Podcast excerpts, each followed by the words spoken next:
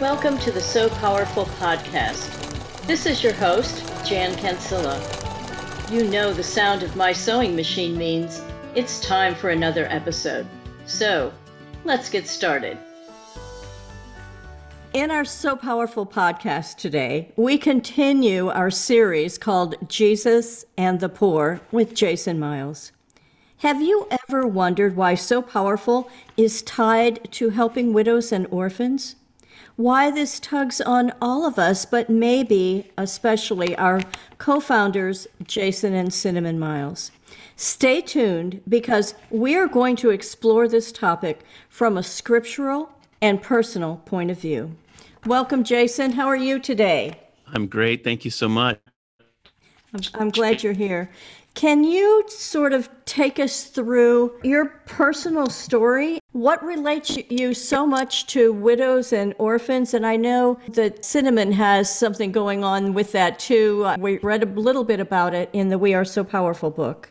Yeah. Well, it's a topic that's near and dear to our heart for many reasons. We both have our own sort of stories and experiences related to just a heart for caring for widows and orphans. We approach it differently, I think, a little bit. I guess my story, to put it shortly or, or quickly, is you know, my dad disappeared when I was nine. And for 17 years, we had no idea if he was alive or dead.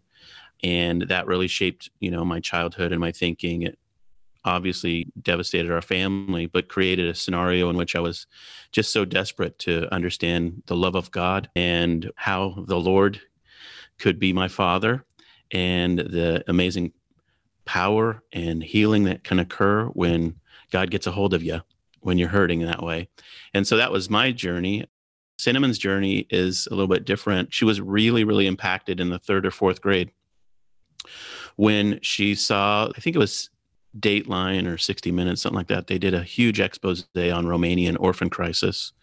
And some of you who are listening might remember that TV show. It really was just a massive tragedy at a national level. And she'll never forget that. And her heart was broken for the kids who were, you know, caught in that scenario. So when we married, we just quickly found that we had this common passion for serving and for caring for kids in particular. I served at World Vision for 16 years. She was in YWAM before we got married and was serving in Eastern Europe. We've both been to Romania multiple times together and been in orphanages there and orphan ministry, care ministries for the kids who leave the orphanages at 16 and how that worked. Our whole heart has been oriented toward these topics for a long, long time. And so, you know, when I went into Nombe Compound in March 2009 and met the moms there and saw the scope of the tragedy. I guess say it in no other way than this. It just mesmerized my my heart and my mind and my spirit. Made me wonder how in the world we could be a part of helping so many orphans that were there. Can you elaborate a little bit on what Sew Powerful does, specifically maybe with the needs care school, and I know yeah. we've expanded beyond that, but that was sort of a starting point for us. And then maybe mm-hmm. we'll talk a little bit about the Three Esthers farm too. Yeah. Well, the state of affairs in 2009, when we first visited the Needs Care School, was that it's in a, a, place called Nome Compound. And those of you who know our story and are part of our journey in ministry know the details, but it's urban slum in Lusaka, the capital city. And basically, at that time, the HIV AIDS crisis has devastated the population there. I think the, the average life expectancy in the nation of Zambia at its lowest, I believe, was 36 years old or 39 years old statistically. Oh my gosh. Because all the parents, many of them had passed away. And when you combine TB and malaria and HIV AIDS, you end up with just a devastation of the adult population. And when we would go to Zambia back then, you would literally see kids everywhere and then grandmas. And that's what you'd see just socially. I mean, just walking around. The middle aged parents a demo was just eviscerated in that country, sadly, by those joint diseases. And so you would find many, many children who would be without one parent or both parents. Now, technically, for development practitioners, people who work in international relief and development, they'll refer to a child who's lost one parent as a single orphan or a child that's lost two parents as a double orphan, sort of technically to clarify. But in Zambia, they'll tell you there are no orphans. They'll say that they're children of the community, and the kids there are living with an auntie or a, a grandma they're living with their cousins or whatever, and the household sizes are just huge. There are no orphanages there of note or of, of large size. And when we first met Esther, she had two thirds of her children as double or single orphan, and just a, a radical number of kids that were just without. And that was the context. And of course, in a country like Zambia, in the villages, you'd have a lot less orphan crisis situations or small villages out in very rural areas. But as you get closer and closer to the city, the percentages change. And when you get to the worst, in essence, you know, socioeconomic community in Lusaka, then you have this massive, intensive collection of kids without parents. And uh, that's the circumstance there. And so, so, Sew Powerful's context was to begin helping the moms who were helping those orphans that was the intent of our program work to help them figure out how to care because we obviously couldn't. And they're the ones who are really the people who can impact and care for the kids. So our job was to come alongside them. And so we do that in you know the specific ways in our programs both with uh, feeding programs in the farm work tikindani gardens program now as well as the sewing cooperative efforts. Now tikindani is new. Explain that a little bit. Sure. Yeah we're so excited about it we started a pilot program early this year with a couple boys who had ended school. They had finished school early. They were done at seventh grade, but they were in the community. And we have this vision for making a difference with food and food security in Nombe compound, which is a very, very desperate place. And there just isn't food at the household level and people as households are happy to get one meal a day because economically that's kind of what they can afford. So we envisioned a program where backyard gardens would be grown. And beyond just the food that would occur that we would also have this be an employment strategy for these boys who are just just in the community and they have no academic pursuit and they have no vocational pursuit. So we we wondered could these boys be trained to do these gardens? And it can be girls too but our heart and the emphasis of it to start with was these young boys. And, and they're not boys. They're you know between 16 and 22 in that range and so we started with a pilot, and we had each of the team members had a, a, number of households they could serve, and they started setting up gardens. And after a few months, the vegetables started to grow, and they would go in the morning and the evening and tend it, care for it, and it has just flourished into this little backyard gardens program where these kids are getting a stipend and making money, and they're all using it. Guess what they're doing? They're going back to secondary school Oh, that's wonderful. They can get back into school because they have the funds to get into school, and so they're they're they're using it to re-energize their academic success. And so we've did the pilot, we've done phase one now, and so we've got just a, a growing group of young men doing it, and we were really excited about the impact on the community. And so we've got videos coming out now of the the moms who, you know, these moms will have seven, eight, nine kids in their household and have no food in their house. They have no food production on the property. They're in their little homes. And now they've got this side garden where they're harvesting cabbage and tomatoes and other vegetables and being able to feed their families and the boys are learning a trade skill learning about gardening and all that so that's the the new program and we're we're thrilled about it and we hope to grow it in 2022 well, and the way it's set up, they can go before and after school and still earn their stipend, keep the garden going, and go to school. I mean, what a yeah. perfect program. And like you said, it's for young men ages, what, 16 to 20? Yeah.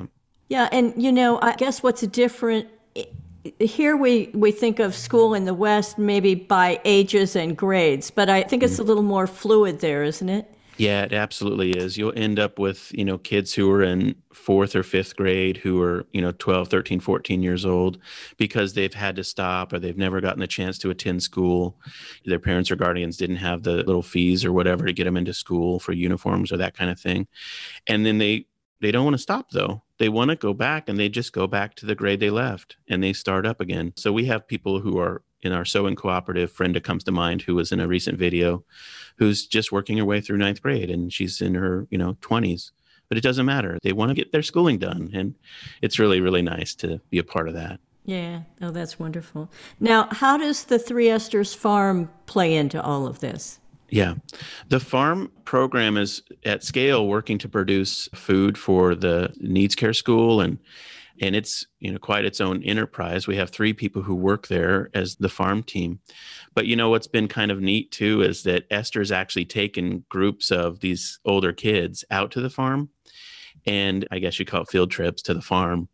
And these kids had never been outside a Nombe compound and having them go out to the farm and learn about all of it, you know, just the, the big wide world that's out there yeah. um, is just a very, very fun thing. So she does that kind of thing. And she's even had some of the, the kids come out before, like some of these boys go out and help with harvesting the maize corn and, and that kind of thing. And so she's used it as sort of this destination location, not so much for work, for employing them or anything like that, but just as more of a exposure to what else is out there in the world in terms of working at farms or working, you know, outside the city, that kind of thing. Well, and you know, agricultural education is so important for feeding everyone. Yeah. So yeah. that's fantastic. Now, how is what Sew Powerful does in terms of feeding and employing the young men, how is that different than the work other charities are doing in terms of feeding hungry children? Yeah, now it's a great question. There are many, many ministries that do a, a great job. The challenge related to helping with uh, with orphans in particular is a hard one. You know, a lot of organizations like Compassion International or Save the Children or World Vision, where I used to work, they'll do child sponsorship programs. And the child sponsorship programs will frequently uh, assist in situations with orphans. They'll, they'll try to you know have orphans be in the program but most of those programs are run in rural areas like small villages. They'll have villages that they serve, and you know there'll be a collection of like 15 villages or something like that that they'll have child sponsorship be be a part of the programming work in. The reason they do that is because in the villages, the transitory nature of families and kids is lot lower. In essence, they just don't move around. But in an urban context, like in Nombe Compound, the fluidity of where people live and their circumstance of being in a school or not in a school, in the community or not, changes frequently. And so those large organizations generally don't do uh, child sponsorship in these desperate urban slums. And it's sort of sad because it's a program that's designed to help kids, and yet the kids that are the most needy, in a way, I mean, that have the biggest obvious intensity of or challenge of their circumstance, are are in slums. And so our heart in our, program started in obviously the Nombe compound, but our heart is to serve in that context. So, for example, when we expanded into Livingstone, the first thing Esther did was go there and meet community leaders and school teachers and that kind of thing in the four most challenging neighborhoods or, or slums in Livingstone. And we found the one that we felt like was the most challenging, and that's the one we wanted to serve in. And so that's our heart. And we want to be a part of what God's doing in the life of the kids and to create programs that really help them, like the, you know, uh, school uniforms being made the reusable hygiene pads and the purse program occurring and the feeding programs. These work together to create employment that creates an impact in the community and that's the heart and soul of our our mission and our purpose. Well, well thank you for that. Throughout the bible there are several scriptures that speak directly to us about caring for widows and orphans. Can you yeah. can you talk about the ones that are most meaningful to you and maybe sort of tie that into exactly what we're doing. Sure. Yeah. And there are so many passages that remind us that as believers, we're called to serve orphans and widows. James 127 comes to mind. It's a beautiful passage. It says, Religion that God our Father accepts as pure and faultless is this to look after orphans and widows in their distress and to keep oneself from being polluted by the world. Um, that's a beautiful reminder of the importance of what we're doing. I just came across this verse in the Old Testament as I was looking at, at various passages related to orphans. And this passage in Deuteronomy stood out to me so vibrantly. If it's okay, I'll just read this. It's just a striking, striking passage, and it fits us perfectly. It says this in verse 17 For the Lord your God is God of gods and Lord of lords, the great God, mighty and awesome, who shows no partiality and accepts no bribes. He defends the cause of the fatherless and the widow. He loves the foreigner residing among you, giving them food and clothing. I thought to myself when I read that, man, we're working on these school uniforms and the reusable hygiene pads. Obviously fits under clothing category broadly and feeding programs. And I just love that passage. And it goes on to say in verse 19, and you are to love those who are foreigners for you yourselves were foreigners in Egypt. Uh, fear the Lord your God and serve him. And I just reminded by that passage that God's heart, and if you look do a study of scripture, you'll see that phrase, the foreigner, fatherless, and widow, repeated throughout the Old Testament as our requirement as believers, foreigners, fatherless, and widows. And it was almost like a thematic three phrase thing, which just comes up over and over. And so that's our heart. And, and it's grounded in our love for the Lord and for his call on our lives to make a difference in the world. And that's how we feel like we can do it.